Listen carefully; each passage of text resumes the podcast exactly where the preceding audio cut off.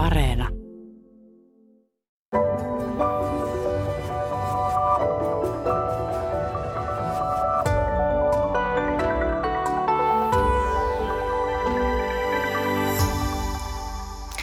Tervehdys hyvät kuuntelijat. Tosiaan lähdetään vähän kasvattamaan omavaraisuutta villikasveilla tänään. Tervetuloa hortakouluttaja Jouko Kivimetsä. Kiitos. Sä oot villiyrttien ja vihannesten keräilyn ja hyötykäytön pioneeri oikeastaan Suomessa ja oot viime vuodet vaikuttanut Hollolassa valtakunnallisen villivihannestapahtuman puuhamiehenä ja olet ollut myös mukana perustamassa villikasviyhdistystä. Ja mitä kaikkea? Siinä päällimmäiset ehkä.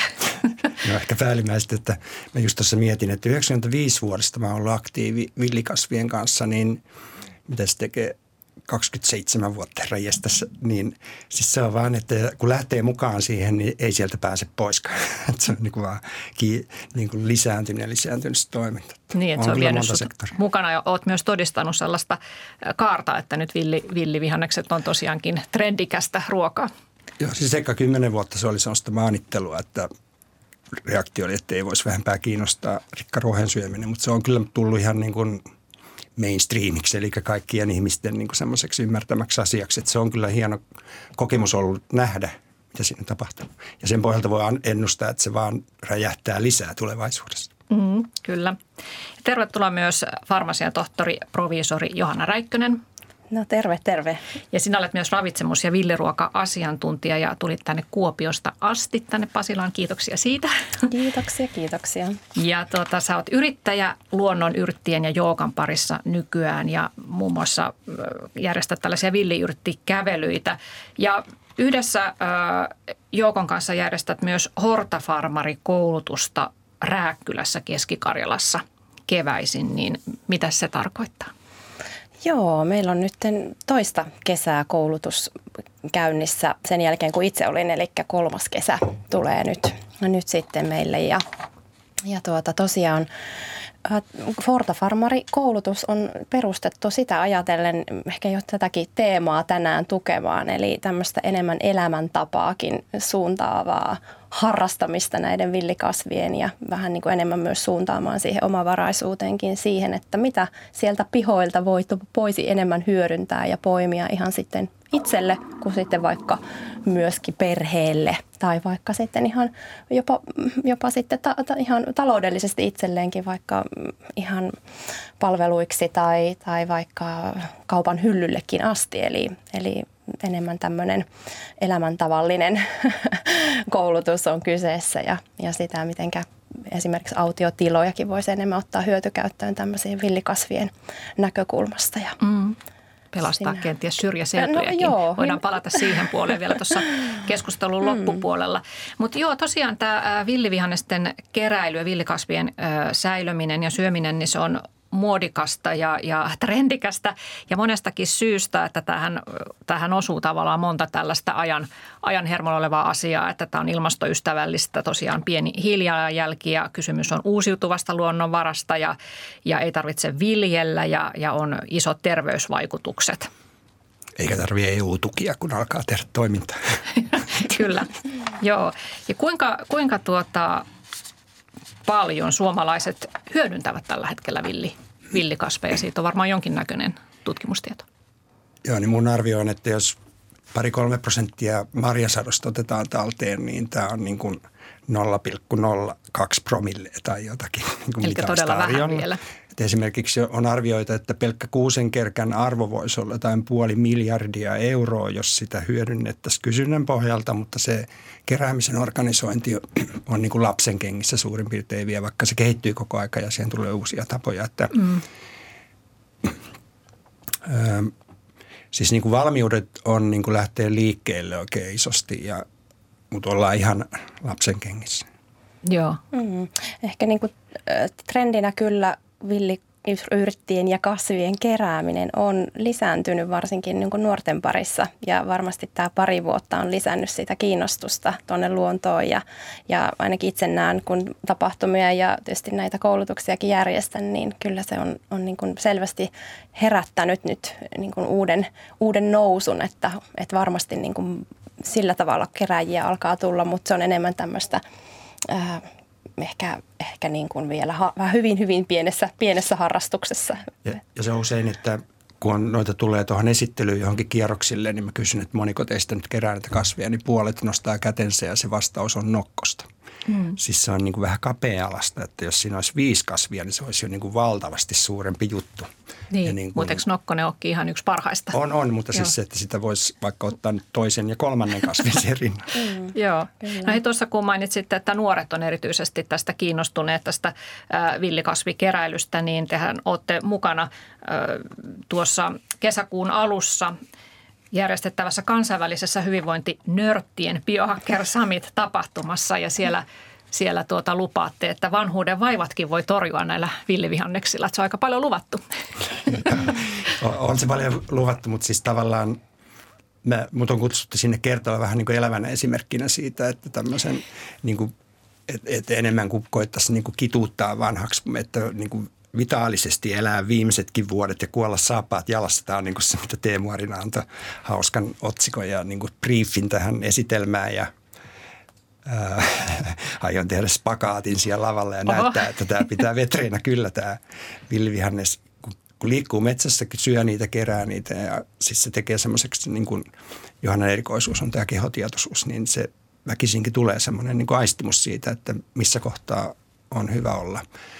Ja sitten tämmöiset vanhat parrat, tämä on niin hyvä siirtyäkin tätä osaamista ää, niin kuin nuorille, että siellä on mun lisäksi puhumassa esimerkiksi Mauri Olberg, joka on niin kuin tämmöinen EVP-professori ja Horta-ohjaajakoulutuksenkin käynyt ja yli 70 ja ihan täysillä painaavia kirjoja ja tulee myös luennoimaan sinne. Tämmöistä hauskaa, että vanhat parrat kertoilee nuorille. Niin, nämä biohakkerithan on tosiaan aika paljon nuorta, nuorta porukkaa, mutta ovat sitten kiinnostuneet tästä, että mitä kotimaan metsistä voisi löytää. Että ei tarvitse välttämättä lennättää ulkomailta jotain eksottisia marjoja ja jauheita. Mm, kyllä just nämä, että, että kyllä meiltä kotoa löytyy täältä pihat täynnä erilaisia superruokia, joita, joita tuota, jotka on varmasti paljonkin ravintorikkaampia ja mm. jopa terveellisempiä. Ja se terveellisyys ei yleensä ulotu pelkästään siihen kasvin sisältämiin aineksiin, vaan tosiaan myös moniin muihinkin vaikutuksiin, mitä sitten se luonto kaikessaan meille tarjoaa. Niin. Ja me tuodaan siihen esiin myös se, että siis tämä tämmöinen arktinen luonto, joka on oikeasti niin kuin hyvin ainutlaatuinen, nämä aurinko-olosuhteet, että se tekee lisää antioksidanttia, ei löydy muualta. Ja että se on niin kuin ihan uniikki, joka meillä pitäisi niin kuin muistaa vientituotteessa, että näitä ei voi kopioida. Hmm. Aivan, se on Siis aivan. joku viidesosa maailman ihmisistä on suomalaisia, jotka asuu tässä valostusvyöhykkeessä. Eteläpuolella asuu pingviinejä ja muuten täällä on niin ikiroutaa Siperiassa ja Kanadassa, että tämä pitäisi muistaa. Mm, kyllä. Mm. Tämä valo tekee ne erikoiseksi. Mutta ennen kuin lähdetään tuohon pääteemaamme, eli siihen, että kuinka suuren osan ruokataloudesta voisi periaatteessa ja käytännössä kattaa villikasveilla, niin, niin kertokaapas, että mitä juuri nyt voisi kerätä sieltä takapihoilta ja, ja peltojen laidoilta, mistä niitä nyt sitten kerätään metsästä? Johanna Räikkönen. Joo, eli nythän on oikeastaan niin kuin melkein se paras, paras aika käsillä ja, ja toki riippuu vähän missä päin Suomea asustaan ja mitä on meneillään. Eli, eli pohjoinen voi olla vasta aluillaan tietyt kasvit, kun sitten täällä etelässä jo osa, osa on mene, mennytkin jo, mutta tota, esimerkiksi nyt mitä löytyy, niin toki horsmaa, osasta paikkaa horsma niitä ihania pieniä parsoja, mitkä löytyy sitten ihan ensimmäisenä sieltä maasta, maasta horsman alkuja, jotka voi vaikka valmistaa sitten ihan tavallisenkin parsan tavoin. Ja niitä vielä meilläkin Kuopiossa lähtiessä, niin sieltä, sieltä löytyi maasta, maasta ennen kuin horsma alkaa kasvamaan sitten isompaan muotoon. Mutta sitäkin, sitten kun horsma kasvaa, niin sieltä sitten pystyy hyödyntämään hyvinkin sitä latvusta ja niitä lehtiä ja ja sitten on voikukka toki, joka löytyy varmasti jokaisen pihalta. eli, eli sitä tie sieltä ja, ja lehtiä ja kukatkin alkaa olla jo kukkimassa voikukassa. Eli kuka, kukankin voi hyödyntää, eli koko kasvin ja, ja sitten tietysti myös löytyy nyt sitten, mitkä on unikkeja, niin nämä ihanat lehtipuiden lehdet ja niitä pieniä lehtiä, pehmeitä lehtiä voi oikeastaan aika monestakin lehtipuusta käyttää salaatin lisänä ja, ja myöskin sitten niin kuin ruoan lisänä ja mausteena. Niissä toki sitten pitää aina vähän muistaa sitä että kaikkialta ei voi kerätä ja jos on omaa maata, niin sieltä, mutta muuten aina sitä maaomistajankin lupaa tarvitaan. Ja kerkkä on toki nyt tällä hetkellä, joka on se ihana kuusen, kuusen latvuksen niiden pienten kuusen päässä olevat ihanat keltas, vihertävät heleät. Hmm, sitä voi syödä ihan sellaisenaan. Kyllä, eli sieltä sitten myöskin, myöskin ne, joita kannattaa. Mäkin tulin Rääkkylästä tänne näin ja oikein harmitti. Hieno tulla, mutta että, niin, siellä kerkät parhaimmillaan just tulossa. Ne on hirveästi myöhässä, mutta että siis me kerätään niitä ihan niin kuin kunnolla varastoon ja pakkaseen ja tehdään sitten semmoisia niin säilykkeitä esimerkiksi yhdistämällä puolukkaan, niin siitä saa semmoisen säilyvän säilykkeen ja se on tosi hyvä makusta lapsillekin maistuu se. Ja sitten vielä noita kasveja lisää, niin vuohenputki on, siis se on niin kuin satosa kasvi, että se, oli, se versovaihe alkaa olla etelästä ainakin ohitte, mutta sitten kun se on kasvanut, niin mä keittelin semmoista niin kuin verin viikatteella ja otin isot määrät sitä ja keitin sitä puolisen tuntia ja siitä tein semmoista niin kuin kasviskeiton pohjaa, pakastin sitä ja se oli todella hyvä, niin kuin siis semmoista mm-hmm. melkein niin kuin kasvispastaa, siis ne pitkät varret siinä ja sitten kun se on leikattu, niin mä menen kahden viikon päästä takaisin sinne, niin siellä on taas uutta versoa, että mä saan 400 vuodessa vuohenputkeet. Se on niin kuin ihan mahtava kasvi ja semmoinen hyvä miesten tämmöinen eturauhasta auttava ja kihtiä ja vaikka mitä. Että siis se on niin kuin huipun porkkana erimäinen makuna. Joo, niin tämäkin on mm. yksi hyvä puoli, että tulee monta satoa kyllä. vuodessa. Ja voikukkakin on toinen, että sieltä löytyy kyllä lehteä ihan pitkälle syksyyn ja, ja sitä pystyy hyödyntämään. Tietysti voikukasta voi vaikka kerätä, jos, jos haluaa oikein ruveta ekstriimiksi, niin niitä juuriakin, joissa toki on hyviä terveysvaikutuksia muutenkin. Eli, mm. eli oikein tämmöinen niin kuin mm. terveyttä edistäviä, maksan ja sapen toimintaa edistäviä. No namiruokaa, että mä savustan mm. niitä ja laitan öljyyn ja sitten karamellisoin voissa ja hunajassa ja laitan uuniin kuivaan hyviä retkinamia ja sitten lapsetkin tykkää. Joo. Kyllä, että kyllä niitä tämmöisiä niin kikkoja on hyvä kehitellä, että, että toki näissä kasveissa on aika paljon karvasaineita ja semmoisia kitkerä katkeroita makuja, jotka ei välttämättä ihan heti, heti ensimmäisenä suussa tunnu niin mukavalta, kun monesti ollaan totuttu aika sellaiseen hyvinkin semmoiseen helppoon makuun, että, että monelle se kitkeryys ja katkerot on, on niin kuin vähän vieraampia. Mm. Niin sitten toki tämmöisillä ruoanvalmistusmenetelmillä ja yhdistelemällä vaikka vähän sinne sitten hunajaa tai vähän etikkasuutta tai muuta ja öljyä, joka taittaa sitten näitä makuja, niin ne alkaakin tulla ihan erilaiseksi myös siellä suussa.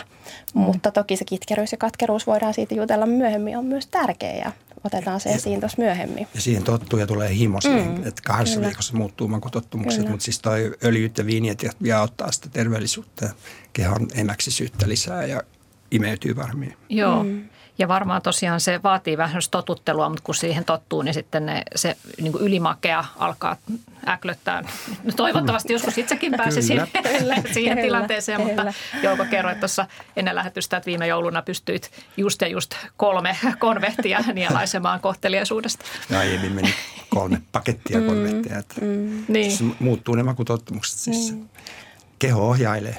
Mm. Mutta ehkä pitää muistuttaa, kun ihmiset tykkää sitä nokkostakin kerätä, niin nyt on kyllä hyvä aika myös sille nokkosellekin. Eli kun nokkonen nousee maasta, niin se on aikaan ihanan makunen, kun se on semmoinen pieni baby-nokkonen, niin sitä pystyy jopa siinä aivan pikkuvaiheessa keräämään sellaisenaan ilman hanskaakaan, että se ei Joo. polta ja, ja käyttämään jopa tuoreena. Et itse tulee käytettyä jopa ihan tuoreenakin silloin ihan vauvavaiheessa.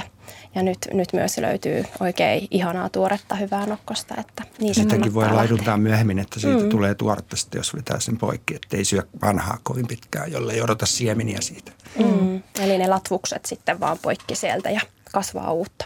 Joo, no tuossa vähän mainitsittekin jo, että teidän tapojanne valmistaa sitä hortaa.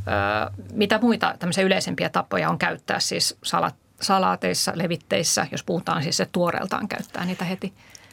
Esimerkiksi noin vuohenputket, niin mulla on melkein joka aamu tuo maalla on semmoinen munakas, että siihen vaan ihan niin kuin kaksi kourallista sitä vuohenputkea niin kuin heitän munanisteeseen, vaan maailman yksinkertaisin resepti. Ja tuntuu hyvältä ja tekee niin kuin sen päivän kyllä todella energiseksi. Ja sitten keittoihin ja laatikoihin ja ö, joskus olen miettinyt, että kun joku kysyy, että mihin se ei sovi, noin villikasvit, mihin niitä ei voi käyttää, niin mä en ole keksinyt mitään. Että siinä voi olla vaikka jäätelössä tai jossakin. Että niin ja mä luin tuosta teidän nettisivulta, että innokkaimmat hortoilijat valmistavat likööriä tai snapseja. Joo, ja tämmöisiä mokteileja. Meillä on niin oikein tämmöinen projekti menossa, että tehdään mm. niin se maku, ihan supermakuja, siis luonnonmakuja, Kyllä. jotka on jäljittelemättömiä. Niin. Niin Joo, meillä siellä Hortafarmari-koulutuksessa just vähän kokeillaan ja kikkaillaan erilaisia juttuja näistä, näistä tuota kasveista ja tehdään se, innovaatioita. Siis se on Hortafarmin koekeitti, että se on niin uskomaton, vaikka mulla nousee karvat pystyyn. se on niin huikeaa, siis semmoinen Siellä on porukkaa, joka on luovasti liikkeellä ja ollut siinä luonnossa ja syönyt vaikka mitä ja, juo, ja juomateollisuushan muutenkin hyödyntää jo nyt paljon villikasveja. Niin. Että se on sellainen niin kuin aika lailla monipuolisesti jo käytetään. Että. Ja meillä on niin kuin kevään aikana etäkoulutuksessa tämä Hortafarmer, ne kehittelee näitä uusia reseptejä ja muita, että ne on tosi hurjia sitten, kun ne pääsee vauhtiin ja sitten ne saa luvan tehdä ne meille me Johannan kanssa maistellaan niitä sitten kesäkuussa. Joo. Tässä muuten unohtui alussa sanoa tämä vielä tästä sanasta horta, niin sehän tulee siis kreikan kielestä villi, vihreä ja, ja tuota, sä oot Jouko sitten tuonut sen tähän suomen kielen käyttöön. Ja tämä hortoilusana, eli hortan kerääminen, niin sehän on ihan hyväksytty nyt viralliseksi Joo. nimeksi. Joo, siis se on ihan niin kuin, tosiaan niin kuin yleiskielen sana, että sitä ei pysty oikein rekisteröimäänkään enää sillä, että se niin kuin, ja nimenomaan niin kuin tämä hauskuus siinä, että niin kuin käyskii luonnossa ja katsoo, mitä täältä löytyy, että se kuvaakin sitä, että se on niin. Niin kuin hyvin omaksuttu Maria Marjasta horta hortoilla. Joo. No farmasian tohtori Johanna Räikkönen tuossa sanoit tästä kasvien kitkeryydestä. Voitaisiin oikeastaan puhua siitä nyt tässä välissä, että, että, tuota, että se on ihan hyväkin ihmisen keholle. Kyllä, kyllä. Eli jos niin kun ajatellaan sitä, että mitä mitä niin kuin villikasvit eri, erityisesti oikein, oikein niin kuin, mikä siinä korostuu meidän terveydenkin kannalta, niin mä itse tykkään niin kovasti aina siitä, niistä suolistovaikutuksista, kun tiedetään kuitenkin niin vahva, vahva terveyshyöty siitä, että miten, miten suoliston terveys näkyy yleisterveydessä, kun sitten myös ihan vaikka tällaisten yleissairauksien ennaltaehkäisyssä, mutta myös sitten mahdollisten mahdollisten kroonistenkin sairauksien kehittymisessä niin villikasveissa on se hyvä puoli, kun ne jo itsessään aktivoi hyvin vahvasti meidän ruoansulatusta, eli juuri nämä katkerot ja kitkerät aineet ja hyvin semmoinen niin kuin herättelevä, herättelevä maku siellä jo ihan suussa asti, niin alkaa erittämään jo sitä sylkeä sinne suuhun, joka käynnistää sitä ruoansulatusta, mutta myöskin sitten ihan vatsan puolella mahahappoa, joka tarvitaan vaikka sitten aloittamaan se ruoan sulatuksen käynnistys ja vaikka proteiinienkin pilkkomiseen tarvitaan. Ja ihan kaiken kaikkiaan niiden ruoansulatusnesteiden määrä lisääntyy näiden kasvien käytössä ja sitä kautta sitten myös niin kuin hyödyn, hyödynnettävyys ihan jo niiden villikasvien kaikki ravintoaineet, mutta myös muu, mikä siinä yleensä niin kuin ruoan lisänä on. Eli mehän paljon käytetään villikasveja jonkun toisen ruoan lisänä. Eli harvoin rakennetaan koko ateriaa välttämättä ihan vaan pelkästään kasveista, niin silloin myös sen toisenkin ruoan äh, sula, sulavuus alkaa niin kuin, paranemaan, eli saadaan hyötyä siinäkin suhteessa. Eli mä näen tosi paljon sitä, että meillä on haasteita ruoansulatuksessa tällä hetkellä. Hyvinkin tietysti varmasti viittaa tähän stressi, stressin haasteisiin ja siihen yleisyyteen, mutta myöskin siihen, että meidän ruoka ei tällä hetkellä sisällä kovin paljon sellaisia katkeroita ja kitkeroita, mitä nämä luonnonkasvit sisältää. Mm. Eli se, että ne ei niin kuin automaattisesti stimuloi sitä meidän ruoansulatusta, mutta nämä kasvit on siitä ihania, että ne tekee sen jo luonnollisesti. Joo. Ja sillä tavalla saadaan se hyöty sitten myös näistä kasveista ja, ja, ja saadaan ehkä jopa ne ravinteet paljon paremmin sitten käyttöönkin. Ja sitä kautta sitten ei ehkä tarvitse syödäkään niin paljon, koska me saadaan sitten ravinteitakin ehkä jo pienemmästäkin määrästä paljon enemmän. Ja näihin syntyy himosilla. Että siis se on niin kuin aika luonnollinen prosessi ja jos miettii miksi, niin mitä ihminen on niin olemukseltaan, niin 95 prosenttia geeneistä suurin piirtein on vielä kivikaudelta jolloin oltiin keräilijä, metsästäjiä ja tämmöisiä näin. Ja mun mielestä se metsästys oli niin kuin hätäruokaa, että se keräily oli se pääkohde. Ja, eli se niin kuin vetää takaisin sinne ja huomaa, että tämä on luonnollinen olotila, että villiruoka on maailman vanhin keittiö ja mun mielestä se pitäisi nostaa Suomen erityisyydeksi semmoiseksi profiiliksi niin kuin maailmalle, että meidän Michelin ruoka on maailman vanhinta. Mm, palataan tuohonkin vielä sitten lopussa. Joo, mutta äh, mennäänkö nyt sitten tähän kotivara-ajatukseen? Nythän äh, tässä ajankohtainen ikävä tilanne on se, että, että maailman tilanne on epävakaa ja on jopa Suomessakin uumoiltu, että jonkinnäköinen, jonkinnäköinen ruokakriisi saattaa olla edessä ja, ja raaka-aineet ja tuotannon, tuotantokustannukset ovat, niiden hinnat ovat nousseet ja, ja syventäneet maa, maatalouden ahdinkoa ja, ja tämä saattaa ilmeisesti vain pahentua ja lannoitteet on erittäin kalliita tällä hetkellä. Ja Luonnonvarakeskus on ennustanut, että ruoan hinta nousee jopa 10 prosenttia tänä vuonna – Tietysti Suomessa tilanne nyt on vielä ihan hyvin, jos ajatellaan, että miten tämä Ukrainan sota vaikuttaa Pohjois-Afrikkaan ja Lähi- Lähi-Itään.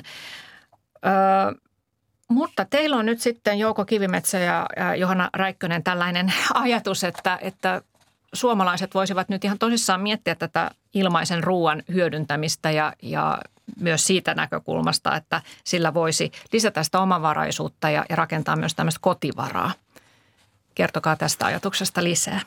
Joo, siis siinä on ajatus, että on ainakin valmius siihen, että niin kuin vähän samanlainen olo kuin Lönnruutilla 1860-luvun puolessa välissä, kun tuli kaksi katovuotta, että lunta kesäkuussa ja kaikki vilja meni, niin että haloo, tämä maa on täynnä ruokaa. Että siis se koitti niin epätoivoisesti kertoa, että syökää tuolta luonnosta, eikä se onnistunut silloin. Nyt me koetaan varautua tässä jo nyt, niin kuin, että ei tapahdu uudestaan tämä niin, Lönnruutin jalanjäljellä tässä. niin, ja sitten se on niin kuin viisautta ja siis niin kuin nähdä se, mitä tuolla on. Ja äh, semmoinen, että siis se on niin kuin, me, me ajatellaan, että se on niin kuin tämmöinen elämäntapa, että se on niin kuin ihana elämäntapa, joka vie luontoon ja silloin se tolleeksi ja luonnossa ja stressi helpottuu ja mikrobiomit ja kaikki sieltä bakteeristosta niin kuin korjaantuu ja vähän niin kuin itsekseen. Ja sitten samalla niin kuin sivutuotteena tulee semmoinen osaaminen ja varsinkin jos on vanhoja maapaikkoja, niin kuin mä hankin 30 vuotta autiona olleen maatila, joka oli villiintynyt täysin ja siellä ei ollut vesijohtoja eikä muuta, joka on hyvä, että jos tulee niin kuin tämmöinen, siellä on sähkö, mutta siis tämmöinen tilanne, että että vaikka kolme päivää olisi täysin sähköpoikki, joka on ihan mahdollista vaikka se tulisi jostain avaruusilmiöstä. Siis sillä, että jos tuli tsunamikin yllätyksenä, että miksei siihen varauduttu. Jos kolme päivää on sähkö pois, niin silloin ei tapahdu mitään Suomessa. Että siis se on niin batteriradioiden varassa Yle pitää yllä, että mitä kannattaisi tehdä. Ja, mm. Niin silloin kaikki niin kuin elintarvikevarastot, jotka on kylmäpohjaisia, niin on mennyt. Että se on niin kuin ihan hirvittävä ruokakriisi niin silloin kolme päivää ei välttämättä riitä sen tilanteen korjaamiseen, että se pikemminkin pitäisi olla 30 päivää ja se on ihan helppo pitää niin kuin yllä rullaamassa koko aika siinä elämäntavassa. Tämä on niin kuin se perusajatus, josta kaksi kolmasosaa on niin kuin omaa puutarhatuotantoa tai naapurin kanssa vaihdettuja tavaroita plus sitten luonnosta hankittuja. Kasvien lisäksi myös kalaa ja lihaa ja et, et jos mulla on esimerkiksi lihaa pakkasessa ja se sähköt menisi poikki sieltä totaalisesti vaikka ukkosmyrskyn vuoksi, niin mä ottaisin ne vähän kylmä rauhallisesti pois sieltä pakkasesta ja alkaisin siivuttaa niitä leivinuuniin kuivalihaksi. Mm. että ne säilyy sitten taas pitkään. Ja tämmöisiä tavallaan vanhoja kansalaistaitoja niin. pitäisi siis virittää se, se, mitä ennen osattiin ja miten elettiin, niin siis se on vähän rankka mennä pelkästään siihen, mutta poimia sieltä niitä hyviä juttuja, mitä mm. halutaan opettaa sinne villikasvieristykseen. Joo, eli itsekin nostaisin esiin nämä ihanat vanhat hyvät säilymistavat, joita mekin halutaan niin kuin nostaa esiin taas takaisin siihen hyvään, hyvään tapaan, ottaa itsellekin vähän uusia, uusia vanhoja tapoja taas käyttöön. Eli, eli nimenomaan vaikka kuivaaminen, jota voit tehdä ihan kaikelle ruoalle käytännössä.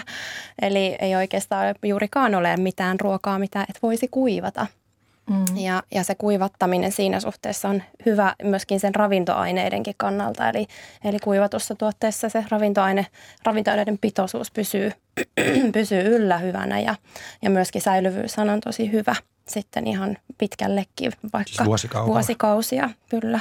Ja kevyttä ruokaa ja jos tarvii vaikka sitten lähteä johonkin liikkeelle, niin ottaa mukaan ja Mut miten, miten niitä kuivattuja kasveja sitten nautitaan? Tämä on erittäin hyvä kysymys, koska sitten jos niitä laittaa suuhunsa sellaisena, että se on niin kuin heinää jyrsis, että se, niin kuin ne pitäisi niin kuin herättää henkiin. Ja se esimerkiksi vesietikkaliemi on niin kuin paras siihen, että se imasee esimerkiksi kuivattu kasvi on 10 prosenttia siitä alkupainosta, niin se imasee yli 50 prosenttia sen nesteitteensä vielä, joka voi olla maustettu. Että siis se on tosi ihana sen jälkeen.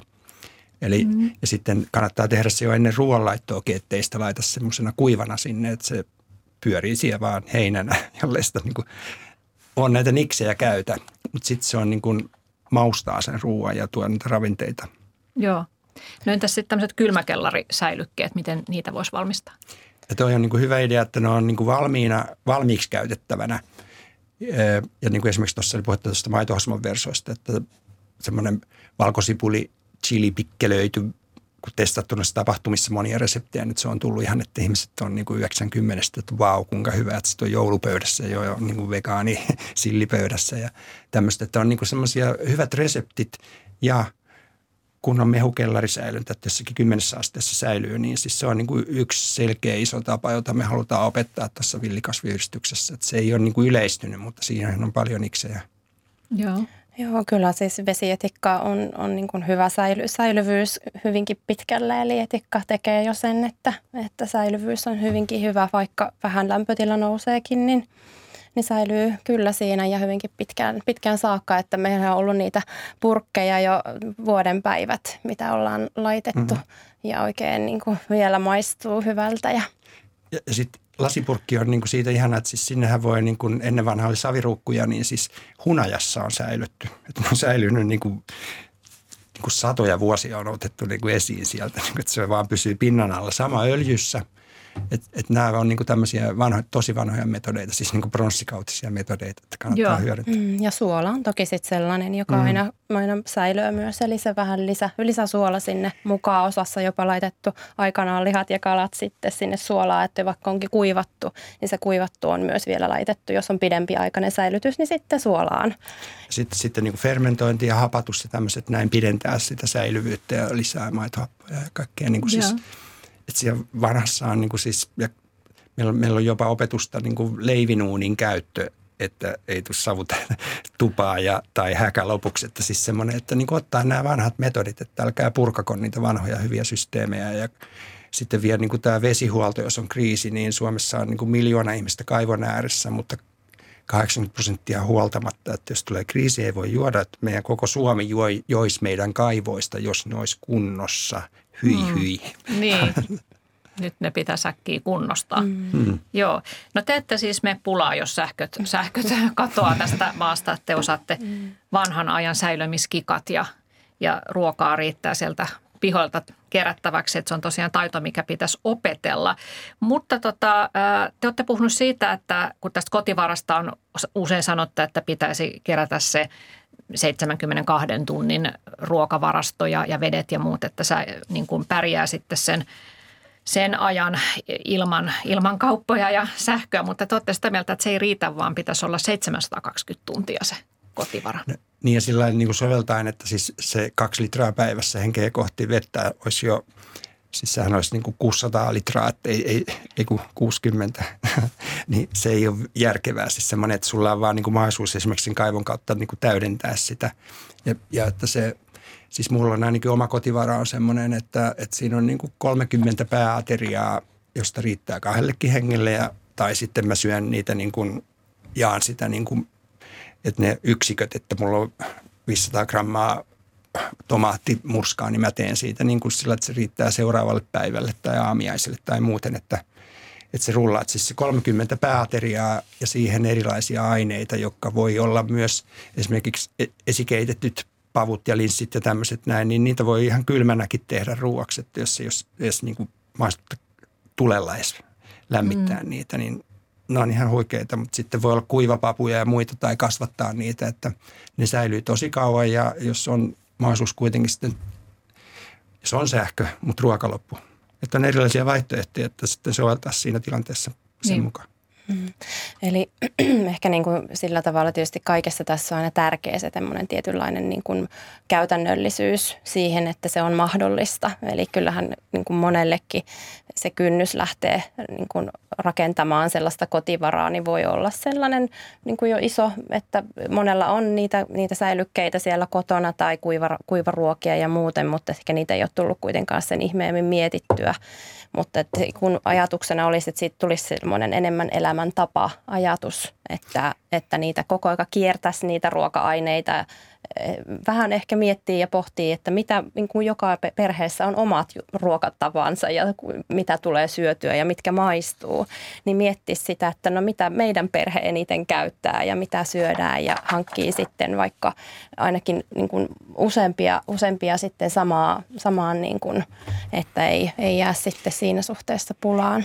Ja, ja sitten on arvioitu, että ehkä viidesosalla on se 72 tuntia kotivaraa. Tässä on vähän ajatus, että jos minulla on se 120 tuntia, niin mulla riittää muillekin siitä. Mm. Että se, mä en syö yksin kuukautta ja muut kärsii nälkää. Että siis on nelihenkinen perhe ja kaikille olisi 720 tuntia taas ollaan vähän kohtuuttomuudesta, missä sitä edes varastoi. Että siis mulla on käytännössä niin kuin, siis ne villi, villikasvijutut on yksi pirkkakassillinen tai mikä tahansa muovikassillinen. Sitten toinen on ne kriittiset asiat on toinen kassillinen että ne menee niin kuin siihen, ne kriittiset osat sitten, muu voi olla jotakin. Miten se, ne, mitä se on se toinen kriittinen kassi sitten? Ää, siis siellä on niin kuin, ää, tämmöisiä näin jotain just tätä, tämmöisiä niin kuin, ää, jotain kalasäilykkeitä ja, mm. tai lihasäilykkeitä ja sitten mä voin tehdä niitä itsekin, mutta siinä, mä oon vaan hankkinut niitä, koska ei ole niin kuin semmoista päällä, että eikö niitä saisi kaupasta, mutta jos ne loppuu, niin sitten mä teen niitä itse. Joo. Ja, ja jotain niin kuin – just näitä kuivapalkokasveja ja herneitä ja muita, joita mä en ala kasvattaa, mutta ne on tosi mm. tärkeitä proteiinilähteitä ja muita. Joo. Ja se pitäisi just katsoa, että se on niin kuin hyvin niin kuin ravintoteknisesti, että se on hyvä se ravinto, koska kriisissä pitäisi olla vielä arkea parempaa ruokaa. Mm, niin just niin, mm. että siinä on niin kovalla kulutuksella tavallaan mm. henkisen stressin takia. Mutta joo, siis kotivaraa kannattaa miettiä – kunnostaa se kaivo ja, ja tota, sitten kerätä niitä vihanneksia ja kasveja ja opetella vanhan ajan säilömistavat, jotta pärjää sitten ilman sähköä. Mutta sitten jos puhutaan ylipäätään omavaraisuudesta ja, ja siitä, että nämä villikasvien, ja jos siihen nyt sitten sisältää, myös, sisäl, sisältää tota myös marjat ja, ja sienet, niin se keräilykausi on oikeastaan niin kuin huhtikuusta jonnekin lokakuulle niin sitten se loppuvuosi pitäisi pärjätä jotenkin, niin oletteko te sitä mieltä, että noiden kuukausien aikana, jos on ahkera keräilijä ja, ja metsässä samoilija, niin pystyisi suurimman osan seuraavan talven ravinnostaan keräämään, jos osaa ne tosiaan säilyä hyvin? Joo, ja siis siihen ennen vanhaan kanssa niin kuin perusti koko elämänsä. Että on niin kuin, siis suomalaiset on hamstereita kansana ja niin kuin nuukia sen takia, koska siis ihan muutaman kuukauden kasvukaudessa siis niin kuin viljan suhteen piti kerätä koko vuodeksi ruokaa ja eikä lehmät lypsänyt talvella. Kaikki niin kuin siis, me, meillä on niin kuin kansan luonteessa toi noin, että varaudutaan talvia varten, niin winter is coming. Meillä on koko ajan niin se ohjelmointi päällä ja niin pitäisikin olla, mutta että se – että talvellakin voi mennä pilkille ja kaikkea. Siis meillä on joitakin ruokajuttuja, mutta kysiä pitäisi olla niin kuin aika paljon ruokaa, siis semmoista, mitä kesällä on kiva puuhata sinne varastoon ja syödä talvella. Että mä pysyn paljon paremmassa kunnossa, jos mä syön talvella niitä säilymiä niin ruokia. Että jos mm. ne jäisi pois, niin mä voisin huonosti. Niin. Mm, ehkä tässä sillä tavalla yksi, yksi semmoinen säilytysmetodi tai muu, mikä on vielä jäänyt, niin on nämä vanhat ihanat kellarit – jotka, jotka on niin kuin myös ehkä tulossa taas onneksi takaisin. Että monetkin mökit alkaa niin kuin olla sellainen yksi kriteeri joilla, joillakin on, että pitää olla se kellari. Eli kellarisäilytyksessä tietenkin sitten pystytään säily, säilymään myös sitten talvellakin. Monesti just ainakin aikana aina ne juurekset, mitä kerättiin sitten syksyllä ja myös sitten nämä mehukellarisäilykkeet ja hillot ja, ja erilaiset niin kuin muut, muut ja kylmät. Nyt, nythän on aika trendikästä ostaa uusi maakellari, siis se mm. on niinku sellaisia elementtejä, millä sä rakennutat sen. Mm. Mutta vielä tästä omavaraisuusasteesta, niin mitä te arvioisitte, että jos nyt ei ihan päätoimisesti pysty keräilemään ruokaansa tuolta luonnosta, niin, niin kuinka suuren osuuden voisi siitä ruokakassista kuitata näillä villikasveilla ja muilla luonnon antimilla? siis kaksi kolmasosaa pystyy ja semmoisella niin kuin oppimisprosessilla ja harrastuksella ja että panee siihen aikaa, koska sittenhän se vähentää ruokakassin hintaa, että siihen työmäärä pitäisi sitten niin kuin ansaintapuolella ehkä vähentyä ja että et ole niin kuin ihan nääntynyt siihen, että kaiken entisen päälle tekee tätä puuhailua. Niin se on musta niin kuin terve elämäntapa ja sitten jos tähtää 100 prosenttia, niin se menee niin ekstreemeksi, että mä tiedän ihmisiä, jotka on pyrkinyt tähän, niin ne on niin kuin uuvahtanut vaikka noissa pariskunta ja se ei niin kuin vaan tuppaa onnistu, että mä en edes suosittaisi sitä, että vähintään, että haen naapurilta mieluummin ne munat, kun pidät kanalaa. Se on niin kuin vähän tämä asenne Niin. Joo. No tämä proteiinihan on varmaan yksi ongelma tässä, että mistä, no sä mainitsit pavut, että pavut on tietysti yksi proteiinin lähde, mutta se on varmaan sellainen kyllä, joka käytännössä sitten aika monella on, on se kauppa osoitteena. Joo, että kyllä niin kuin palkokasvit käytännössä on, on tietysti Suomessa semmoisia helppoja viljellä – niin ne on toki sitten tuolla kasvi, kasvipuolella, toki kaikissa kasviksissa jonkun verran aina ja juureksissa löytyy proteiinia. Itse asiassa näistä villikasveistakin yllättävänkin hyvin löytyy proteiinia, jos verrataan vaikka sieniin, joita, joita pidetään kuitenkin myös tämmöisenä proteiininkin lähteenä ja jotka tietysti voidaan tähänkin yhteyteen ottaa, mutta että, että niin kuin monessakin villikasvissa voi olla jopa enemmän proteiinia kuin sienissä. Eli puhutaan tämmöisestä jopa viidestä kuudesta grammasta, niin se on jo ihan hyvä määrä, kun sienissä usein voi olla vaikka siellä yhdestä neljään grammaan. Eli sillä tavalla kasvipuoleltakin löytyy yllättävänkin hyvin proteiini, proteiinimäärää lisäämään sitten siihen, siihen ruokavalioon ja myös ihan sitten tietysti suomalaiset viljat. Et kyllähän viljakasveissakin on kymmenenkin grammaa sadassa, joka on ihan jo hyvä määrä – Mm. Eli varsinkin näitä koko viljatuotteita, kun tietysti toivotaan suosita, suosivan, niin, niin sitten ja tietysti jos, jos jotain lisänä sinne suomalaisiinkin viljatuotteisiin toivoisi itse näkevän, niin olisi sitten vaikka quinoa, joka viljellään jo paljonkin Suomessa ja saa suomalaista quinoaa, niin siellä on oikein hyvä proteiinilähde. Niin vanha tattari, joka oli 1200-luvulla tosi mm. yleinen ja siis varsinkin kun mulla on keliakia, niin tämän tyyppisiä kasveja, mm. että Joo, kaikki kyllä. pystyy syömään sitä kotivarasta. Eli siitä jo voi herkästi muodostua vaikka semmoinen puoletkin päivän proteiinitarpeesta näistä kasvi, kasviperäisistä, eli kasviksista, juureksista, viljoista – ja, ja tuota, sitten lisänä sitten, kun siihen haluaa ottaa vaikka sitten, jos on kasvissyöjä, niin sitten niitä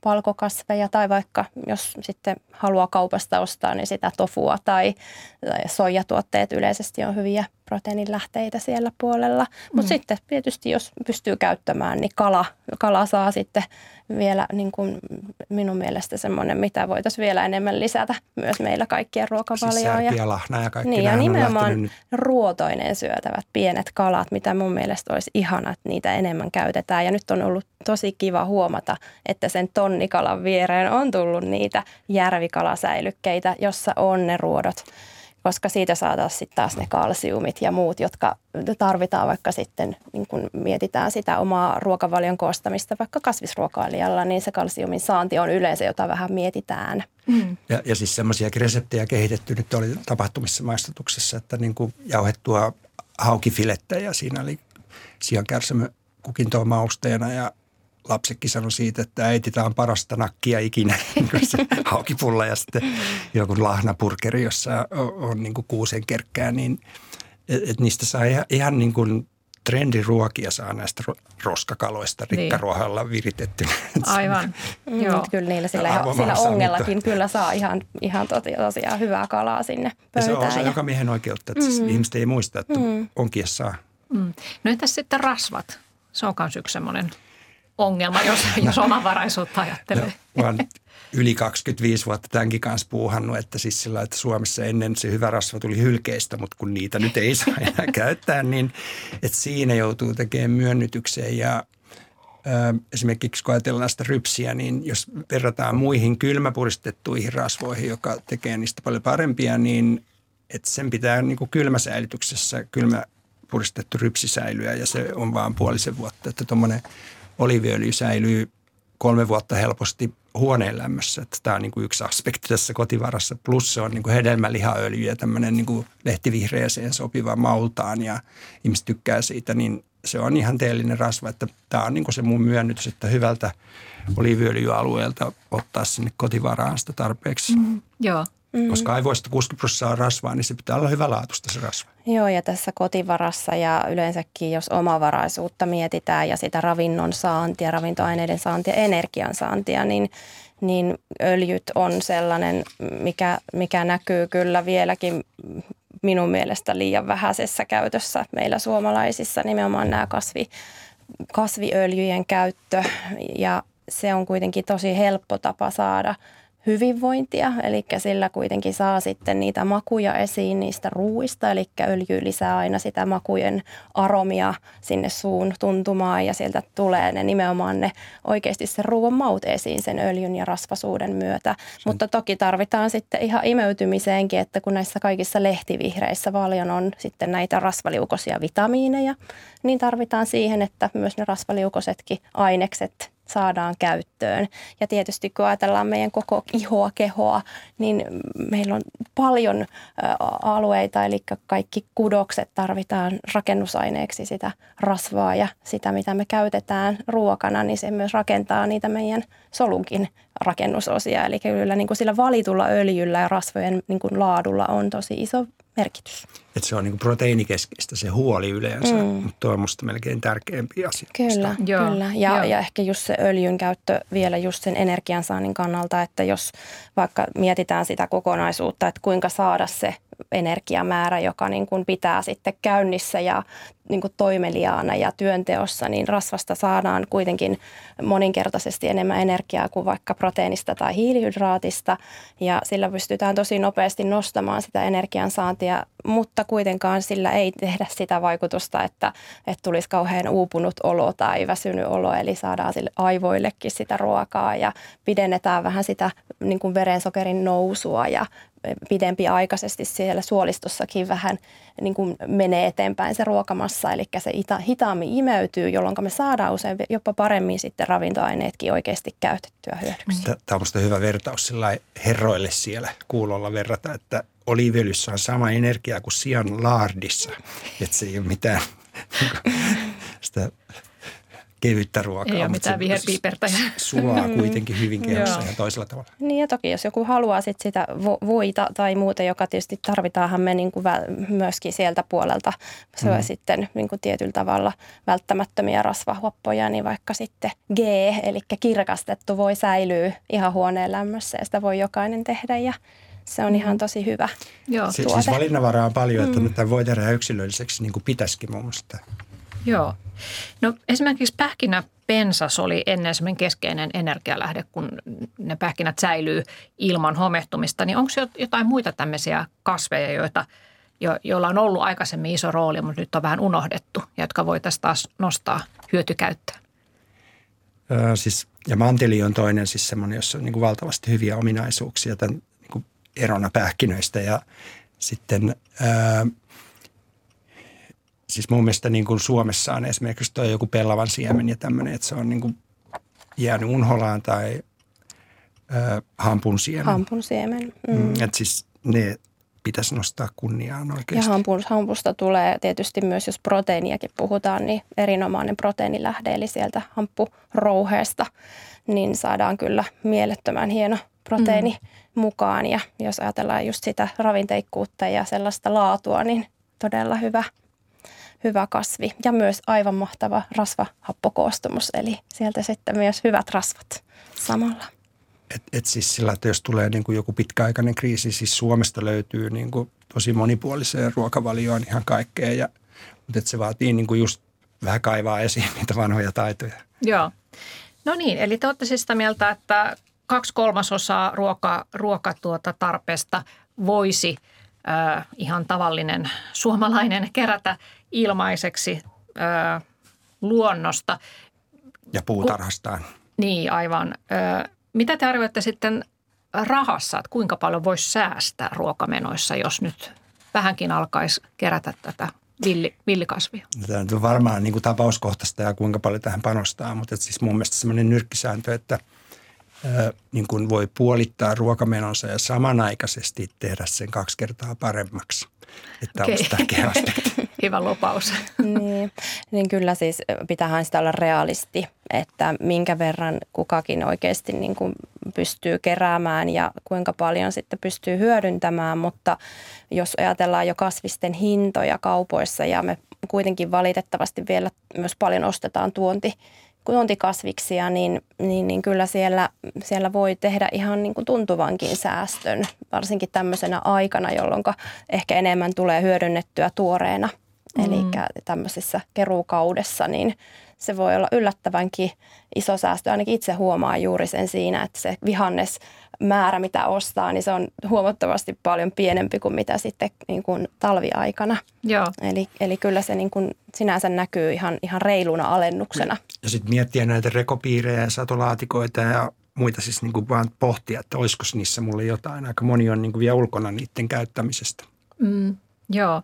No, vielä, tota, luin Johanna Räikkönen sun kommentin jostain jutusta, että sä olit todennut, että, että lautasellinen voikukan lehtiä, jota voi sitten lisätä eri, eri ruokalaihin, niin, lajeihin, niin se voi vastata ravintoarvoiltaan hyvinkin kolmea salaattipakkausta hevitiskiltä. Mm.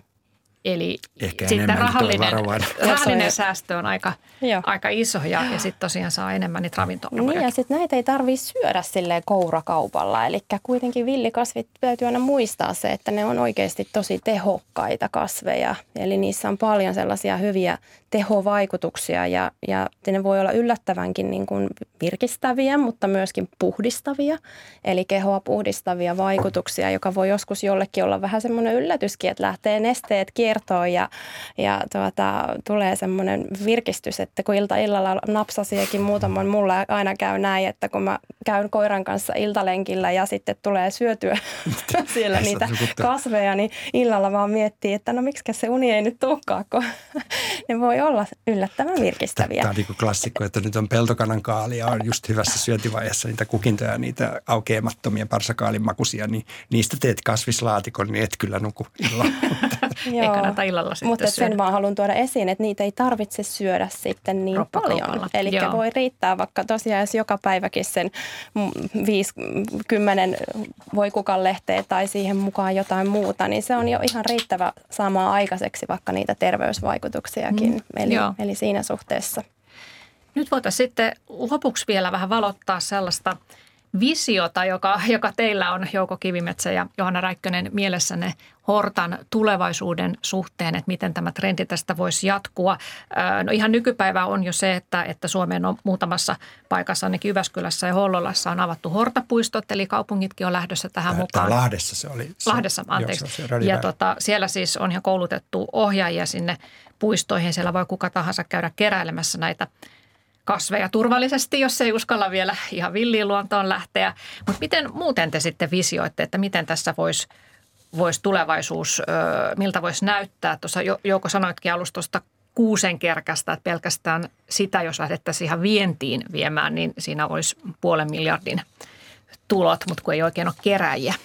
Joo, ja toi keräämisjuttu tulee vielä kestää ja niiden niin kuin keruuasemat ja kaikki. Että siis semmoinen niin kuin artesaanituotanto voi mennä edellä, koska se on helpompi organisoida kuin tämmöinen iso massiivinen tuotanto. Ja se taas elvyttää maaseutua enemmän ja pienyrittäjiä tuo ja niissä on niin kuin yksilöllisyyttä ja maukkautta ja semmoista, kun ne on koulutettu ihmisiä, että ne tietää, mitä ne tekee, että siellä ei ole mitään niin kuin vääriä lupauksia tai viranomaismääräyksien vastaisuutta ja muuta, niin siis se on niin kuin mikä tuo työpaikkoja ja se vienti voi olla matkailijoille, koska mulla on kokemuksia esimerkiksi japanilaisryhmästä, niin ne menee ihan sekaisin, kun niiden kanssa menee luontoon ja sitten ne saa syödä sitä ja ostaa niitä tuotteita. Että niin se, pelkästään se, nämä jokamiehen oikeudet voi olla joo, joo, niin kuin siis yllätys siis ulkomaalaisille. Kaksi, kaksi japanilaista matkaa ja on muuttanut jo Suomeen asuun sen pohjalta, okay. että ei voi enää voi asua Tokiossa. Tämä niin kuin, voi olla hyvin traagista tämä elämän asenteen muutos, tämä kokemus. Ja siis se, nyt kun korona-aika tästä nyt hiipuu ja päästään taas liikkuun, niin siis se voi näkyä näissä ohjelmapalveluissa ja muissa, jotka on niin kuin